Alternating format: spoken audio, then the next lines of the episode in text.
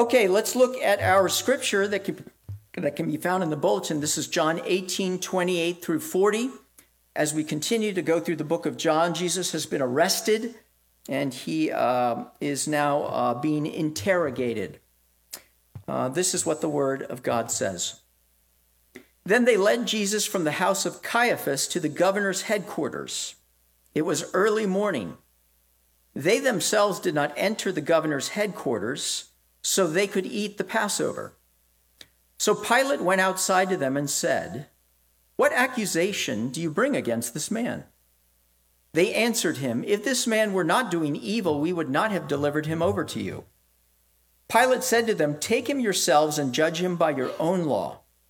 The Jews said to him, It is not lawful for us to put anyone to death. This was to fulfill the word that Jesus had spoken to show by what kind of death he was going to die. So Pilate entered his headquarters again and called Jesus and said to him, Are you the king of the Jews? Jesus answered, Did you say this of your own accord, or did others say it to you about me? Pilate answered, Am I a Jew? Your own nation and the chief priests have delivered you over to me. What have you done? Jesus answered, My kingdom is not of this world. If my kingdom were of this world, my servants would have been fighting that I might not be delivered over to the Jews. But my kingdom is not from this world. Then Pilate said to him, So you are a king? Jesus answered, You say that I am a king. For this purpose I was born, and for this purpose I have come into the world, to bear witness to the truth. Everyone who is of the truth listens to my voice. Pilate said to him, What is truth? After he had said this, he went outside to the Jews and told them, I find no guilt in him, but you have a custom that I should release one man for you at the Passover. So do you want me to release to you the king of the Jews? They cried out again, Not this man, but Barabbas. Now Barabbas was a robber. The word of the Lord.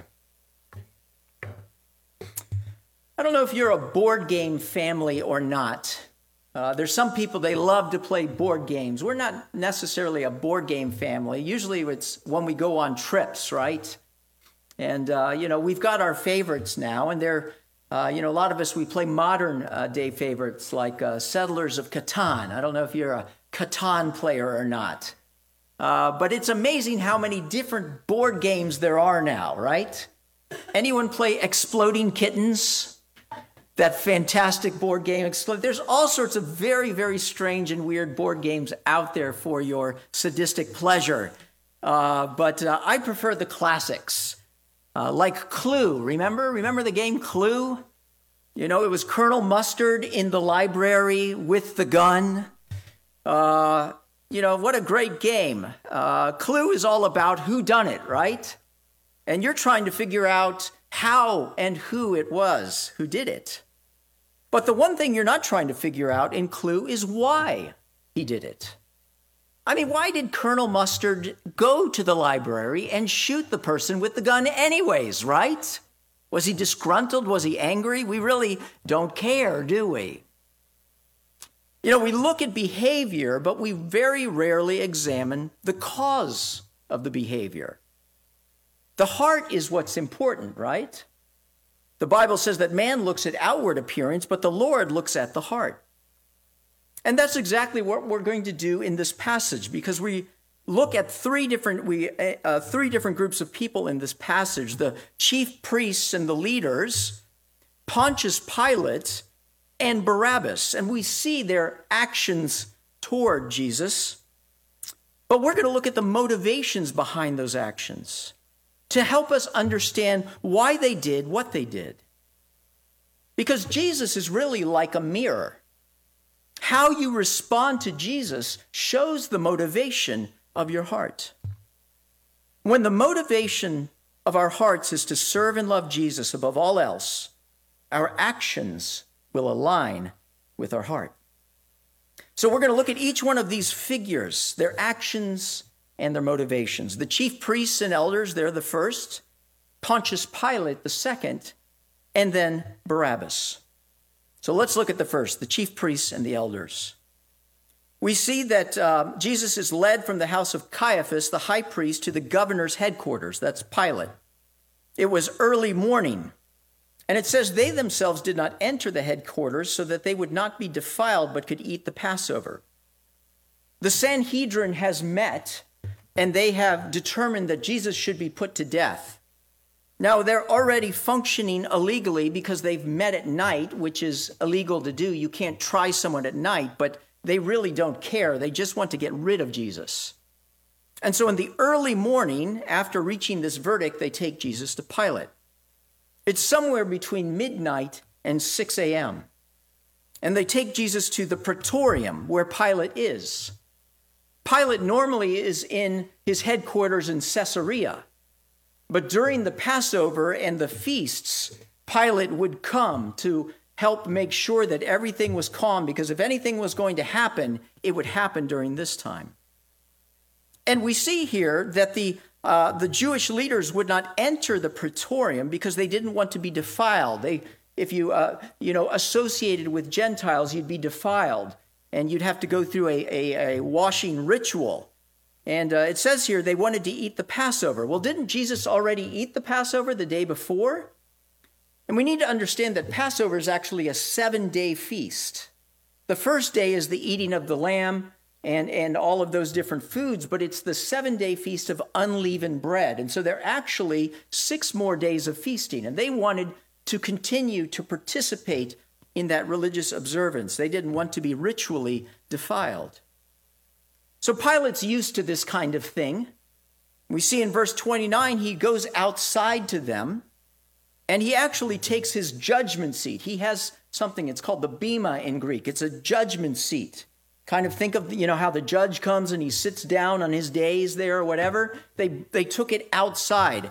And Pilate opens a trial by saying, What accusation do you bring against this man? See, Pilate is saying to them, You want to level charges against him. You can't just turn him over to me. I want to know what the charges are. Now, this is very unexpected to the Jewish leaders because they just simply expected him to pronounce judgment.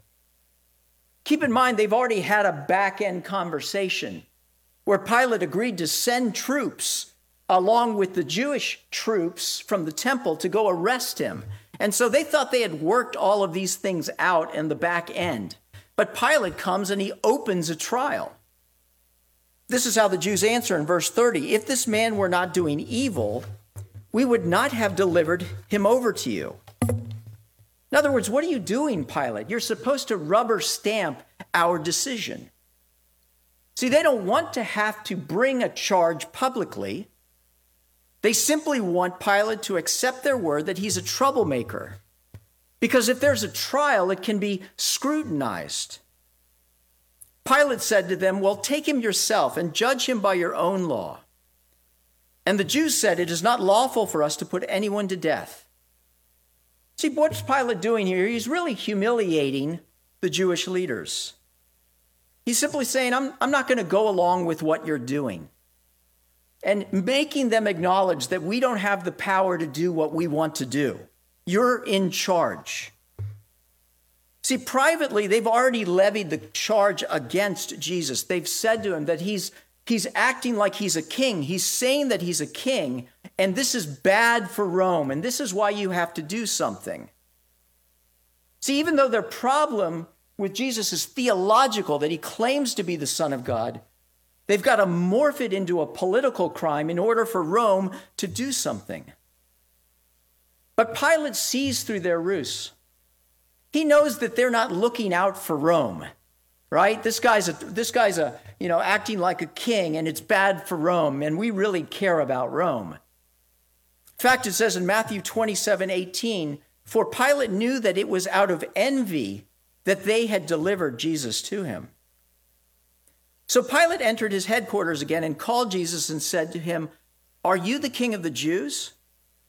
In fact, if you read the Greek, it actually is something like this you are the king of the Jews? You can kind of hear the derision in Pilate's voice. Jesus responds, and Pilate says, Your own nation and chief priests have delivered you over to me. What is it that you have done? He wants to really understand how he is ticked off these people, the Jewish uh, leadership so much. But hearing what Jesus has to say, he finds nothing. Nothing's wrong. And so he comes back out and he pronounces judgment. I find that this man has done nothing wrong. So do you want me to release to you the king of the Jews? And they cried out, Not this man, but Barabbas. Now, the reason they cried out Barabbas, it says in the other Gospels, is that the chief priest had stirred up the crowd to have Pilate release Barabbas instead. So, all of these things are happening because the Jewish leaders do not want Jesus. Their behavior is to get rid of him. But their motivation is because Jesus is a threat to their power and their position. They've basically dressed up murder as religious behavior. Notice how hypocritical that they are. That they're, they bring Jesus, but they refuse to go into the praetorium because they, they don't want to be defiled. They are taking these elaborate precautions to avoid ritual contamination in order to eat the Passover. At the very t- same time, they are manipulating the judicial system to secure the death of him who alone is the true Passover. They're scrupulous to avoid defilement while they're carrying out the most vile act in human history delivering the Lamb of God to the slaughter, while they make sure that their hands are ceremonially, ceremonially clean. See, they're manipulating everybody to get their way, even to killing the Son of God. No, they mirror these Jewish leaders the chief problem of mankind. That we don't want God to be king. We want to be king instead. Each of us, from Adam and Eve all the way through the ages up to us, individually, each one of us has sought to depose God and put ourselves on his throne instead. Romans 1:21 puts it this way, for although we knew God, we did not honor him as God or give thanks to him. But we became futile in our thinking, and our foolish hearts were darkened. And we exchanged the truth of God for a lie, and worship and worship and serve the creator, creature rather than the creator. See, my friends, this is why the world is so screwed up. And why we inflict so much misery on each other. Because we all want to be king. And this is why people are so miserable. It's because we were designed to worship God and God alone, not ourselves or other people. We're like walking fish. You ever seen a fish pulled out of the water? So it starts to flop and suffocate? Now, that fish might have thought that freedom was finally being freed from this water out to that world out there. But true freedom is actually doing what you were designed to do. And we were designed to love God and to love others. What about us? Many of us here today listening to me are believers, and we've recognized that we are sinners and put our trust in Jesus Christ. But we should be challenged by these religious leaders who knew the scriptures better than us, at least the Old Testament. See, the question is not what we believe. The question is, how do we live? See, the religious leaders said God is their God, but their lives clearly showed that they were their God. Fact, they were doing religious things to actually harm God. Now, we don't do that. But as I go about my day, I have to examine and ask the question who am I living for? I mean, think about it. We sleep, let's say, eight hours a day, so that gives us 16 hours of waking time. If I was to do the math and examine my life, what percentage of my day and my thoughts are devoted to God's interests and God's kingship, And what percentage is devoted to mine? Is the predominant focus of my life him or me? Is the religious stuff I do primarily to feel better about myself or primarily to worship and honor him? I've told this story once before, so forgive me if you hear it, but it's a story about a gardener who grew an enormous carrot. And so he took it to his king and he said, My Lord, this is the greatest carrot I've ever grown or will ever grow, and therefore I want to present it to you as a token of my love and respect for you. The king was touched and discerned the man's heart. So as the gardener turned to go, the king said, Wait, you are clearly a good steward of the earth. I own a plot of land right next to yours, and I want to give it to you freely as a gift so you can garden it all. And the gardener was amazed and delighted and went home rejoicing. But there was a nobleman at the king's court who overheard this. And he said, My, if that is what you get for a carrot, what if you gave the king something better? So the next day, the nobleman came before the king, and he was leading a handsome black stallion. He bowed low and said, My lord, I breed horses, and this is the greatest horse I've ever bred or ever will. And therefore, I want to present it to you as a token of my love and respect for you. But the king discerned his heart and said, Thank you, and took the horse and merely dismissed him. The nobleman was perplexed. And as he turned to go, the king said, Let me explain.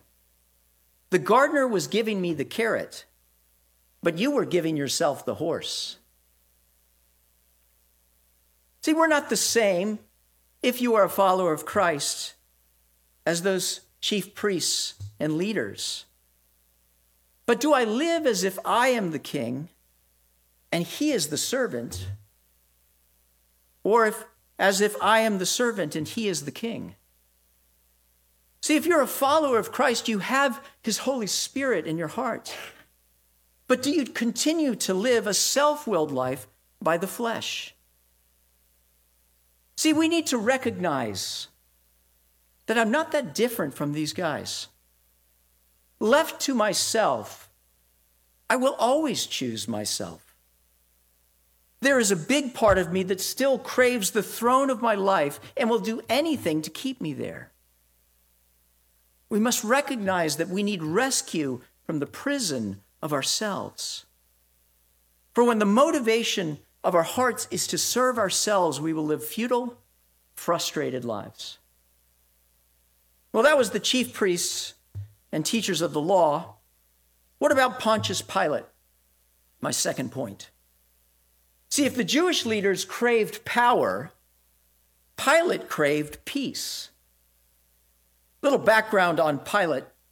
He was appointed uh, in AD 26 uh, by the Emperor Tiberius to be the governor of Judea, and he held the post until AD 37. And Jerusalem was not a desirable post because the Jews were constantly revolting against uh, the emperor. It wasn't a plum appointment. Well, Pilate wanted to do things his way, so right away, as he became uh, the, uh, the governor, he uh, when he came into the Jerusalem, he brought the Roman standards with the image of the emperor into the city, which incensed the Jews. And they, uh, and they had a literal sit down strike. They surrounded the house of Pilate and sat down in the street and refused to move for five days. Finally, Pilate called in the troops and said, If you don't move, I'm going to send my soldiers off, uh, out and cut off your heads. The Jews then laid back and stretched out their necks, awaiting execution. Pilate finally backed down and removed the standards from the city. So Pilate's not a happy camper with the Jews. Later, Pilate tried again. He brought in shields of the emperor into the holy place, which was sacrilege, and the people gathered in protest. And in fact, the four sons of Herod sent a protest to the emperor, and the emperor himself commanded Pilate to respect the Jews' religious freedom and to remove the shields. Once again, Pilate was frustrated by the Jews. And he realized that his rule and his reign was on a hair trigger. One false mistake, one bad leadership decision, and he would be deposed. And so Pilate examines Jesus. You are the king of the Jews? And Jesus answered, Do you say this of your own accord, or did others say it to you about me? Notice how Jesus becomes the interrogator. Pilate thought Jesus was on trial before him, but Pilate was on trial before the judge of heaven and earth. What Jesus is saying to Pilate is, Who do you think I am? And Pilate says, Look, am I a Jew? Your own nation has delivered yourself to, uh, delivered you over to me. What have you done? In other words, what do I care who you are? You are not my problem. Pilate is standing before the Son of God, and he doesn't want to go there. Jesus answered, My kingdom is not of this world. If my kingdom were of this world, my servants would have been fighting that I would not have been delivered over to the Jews, but my kingdom is not from this world. Now, I'm sure this is very unexpected to Pilate. I think Pilate thought that Jesus would grovel and ask for his life because it hangs in the balance before Pilate, but Jesus doesn't do that at all. Instead, he says, My kingship is of a different order. It's not from here. And my kingdom is not like your kingdom, Pilate. It's not built on violence and blood and war. It's not an earthly kingdom in that respect. Now, Jesus' statement should not be misconstrued as meaning that his kingdom is not active in this world and has nothing to do with this world. Did not Jesus say, All authority in heaven on earth has been given to me? But Pilate isn't trying to figure out Jesus and who he is and what he's saying. He's only hearing one thing that this man is not a threat. He doesn't have an army, doesn't have a political motive. Nothing bad is going to happen with this guy to my rule and reign. I can write him off. So Pilate said, So you are a king. And Jesus answered, You say that I am a king, and for this purpose I was born, and for this purpose I have come into the world, to, bear witness to the truth. Everyone who is of the truth listens to my voice. The NIV puts it this way You are right in saying I am a king. In other words, Jesus acknowledges, Yes, I am a king. Indeed, I was born to be a king and to bear witness to the truth.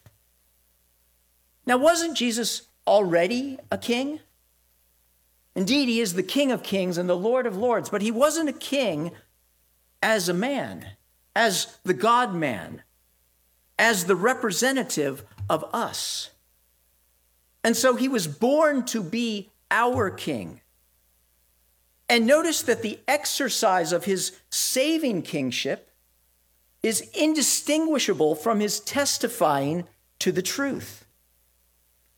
So, what does it mean when he says that I came to testify to the truth? It's the truth of who God is disclosed in the person of Jesus Christ. It's the truth of the rebellion and judgment of humanity against God, and the freedom and redemption that comes from salvation through Jesus Christ. See, the truth that Jesus spoke was the principal way that he would make subjects and exercise his kingship in the world. Remember Jesus saying, I tell you the truth. A time is coming and has now come when the dead will hear the voice of the Son of God, and those who hear will live.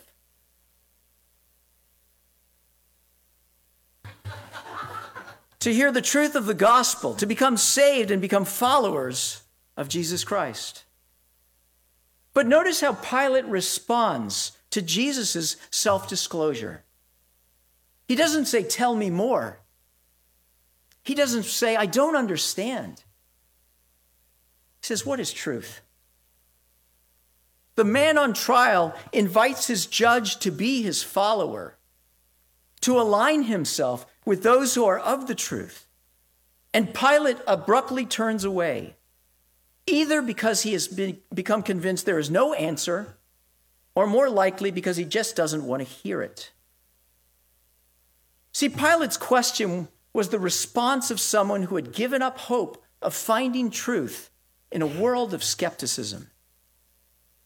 We see that after this, he went back outside to the Jews and he said, I find no guilt in him. He renders judgment. He says, This man is innocent of the charges. But then he says, I mean, shouldn't it be so he can go, right? He's innocent. But instead he says, But you have a custom that I should release one man for you at the Passover. So do you want me to release to you the king of the Jews? See, Pilate is giving the people a can't miss comparison choice between Jesus and Barabbas, who is labeled a notorious prisoner. In other words, he's absolutely positive they're going to choose Jesus when compared to Barabbas. See, Pilate is a politician, and he always loves to get out of decision making. He can sit on the fence and please both sides, he will be the winner. But the people surprise him, don't they? He's outwitted by the chief priests, and he has to make a, a choice. And so he makes the choice that he thinks is best for him. He's oh so wrong, isn't he? See, Pilate is basically saying, Look, I have my life. The status quo is all that I seek. I'm really not interested to see the truth or respond to it. What would happen to Pontius Pilate's life if he had heard and responded and followed Jesus? He would have found the source of life instead of trying to maintain his sorry excuse for a life. He could have traded his life of expediency for a life of true peace. See, Pilate is just like the world. We live in an age where truth is put down. And people say truth is whatever you want it to be, and whatever you believe is true for you even if your truth and my truth are exact opposites, because truth really doesn't matter. It's no longer objective. And there's no place for someone like Jesus that comes to testify to the truth. If I believe that there's no truth, I'm going to go ahead and make my own, like Pilate. Whatever makes my life convenient and comfortable, so I can ignore God I love C.S. Lewis's quote that a man can no more dis- diminish God's glory by refusing to worship him than a lunatic can put out the sun by scribbling the word darkness on the walls of his cell. It makes me think of the story of David Livingstone. I don't know if you've heard that name before. David Livingstone was a physician, a doctor, and a missionary uh, that went to Africa and spent decades and decades in Africa sharing the gospel with the African people. His heart was so passionate for Africa that he asked when he, uh, when he died that his heart would be cut out and buried in Africa because that's where his heart was. And he became somewhat uh, of a hero or of, uh, of a popular status in London. Now, before um, Livingstone went to Africa, he had a friend of his. And his friend had gone through medical school with him. And, and as uh, Livingstone was getting ready to go to Africa, his friend said to him, Listen, David, you're a physician. I'm a physician. We have the opportunity to make a very good living here in London. And so just forget all of that business about Africa. Open up a practice with me.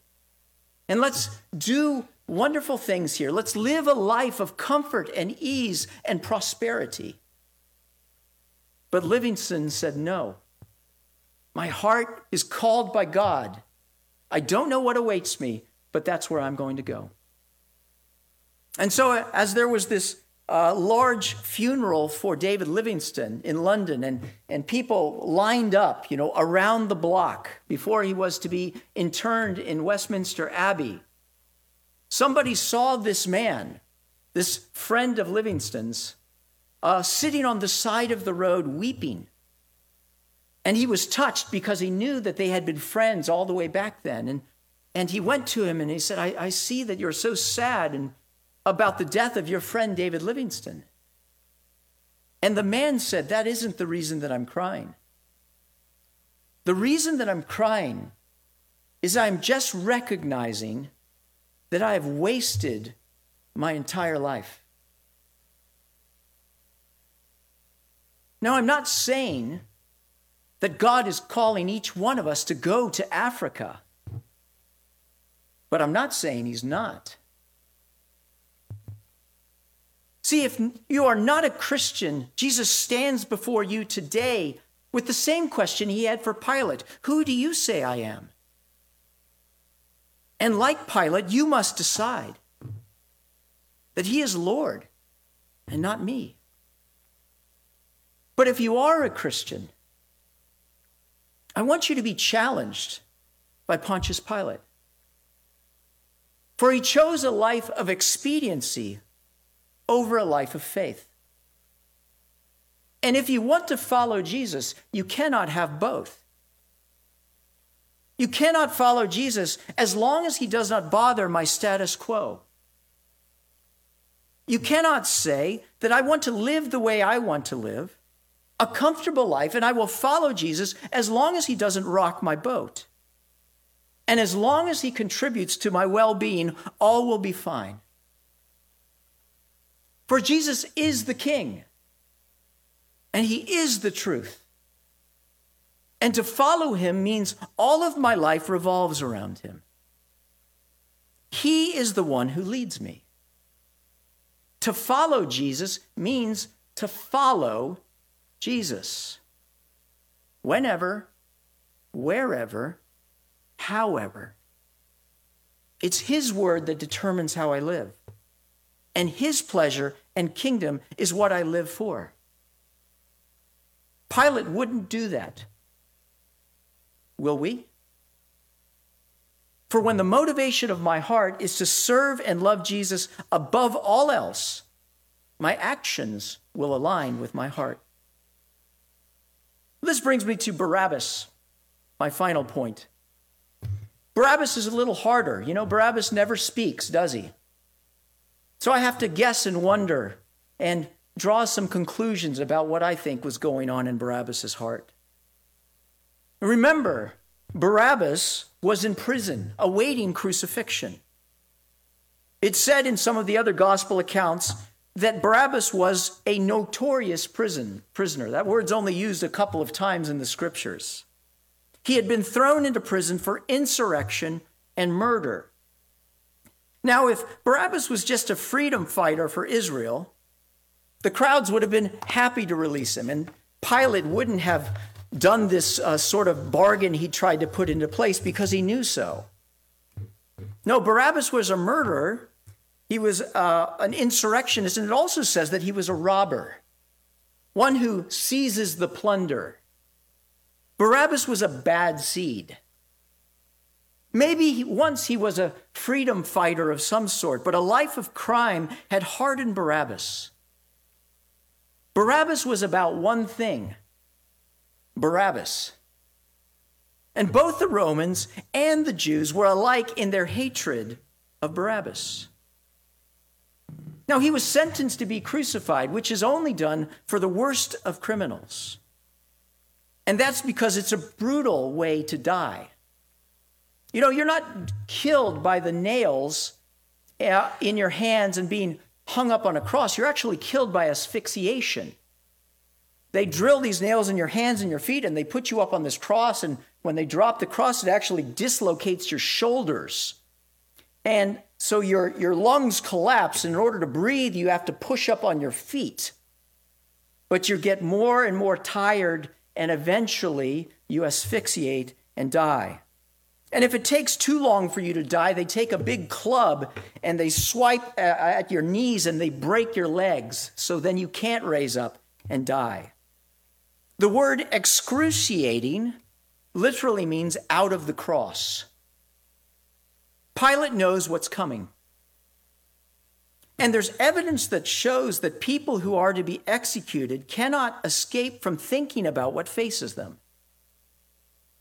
For example, if someone's going to be hanged, it is the testimony of those who have observed that they cannot keep their hands away from their throats. And if a person is going to the gas chamber, they practice holding their breath so long that their eyes almost pop out because they know that they only have a few breaths left. And so this is Barabbas waiting in his cell. And the door swings open. And he hears the words Barabbas, you are free. One has taken your place. His name is Jesus. Imagine what Barabbas is feeling. You know, Barabbas occupies a unique position in the world. He's the only man who can ever say, in the physical sense alone, Christ died for me. It's easy to see that Barabbas doesn't need to be a theologian to understand atonement. He knew from experience what it was to be delivered and to have someone else take his place.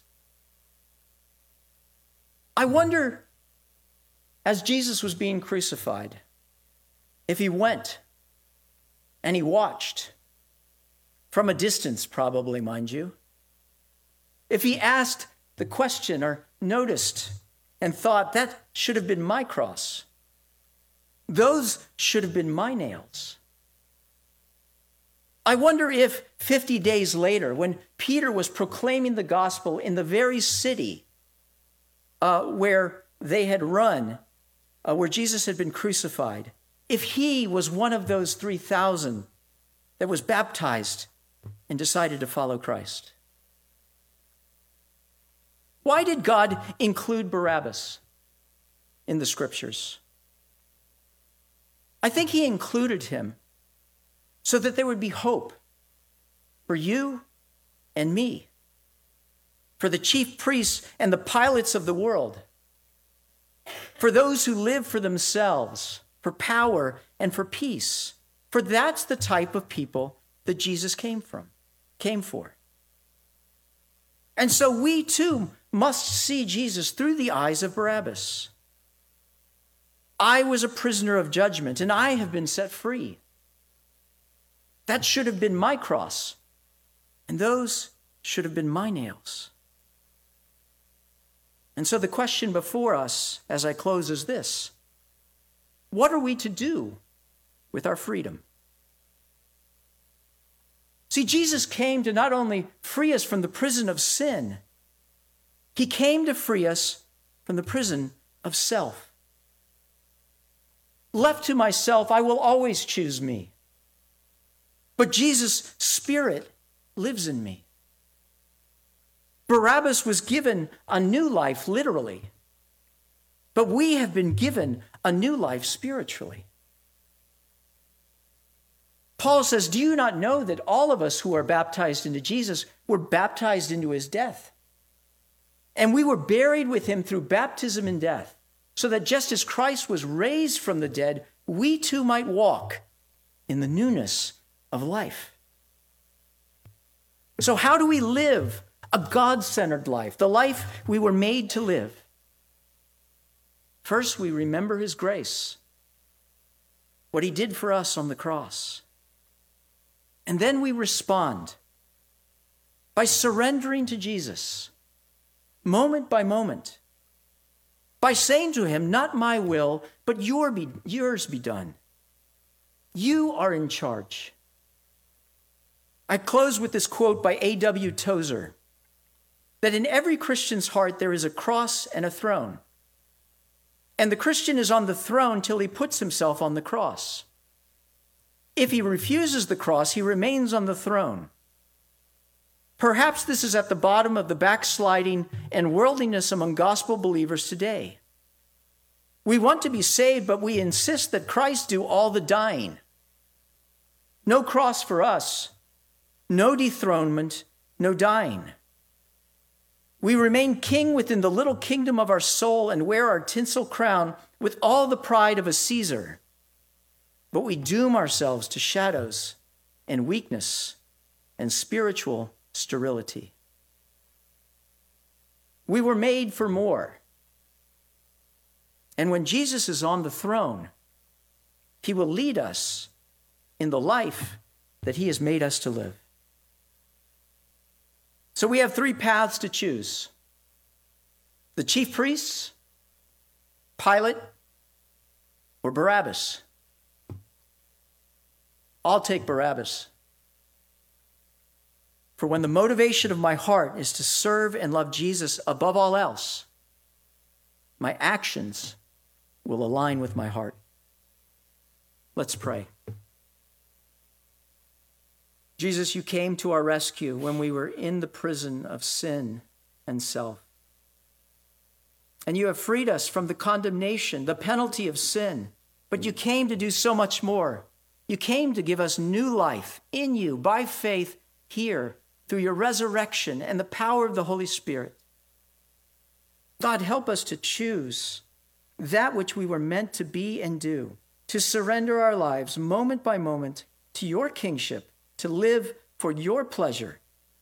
For this is the truth. And we pray all of this in Christ's name. Amen.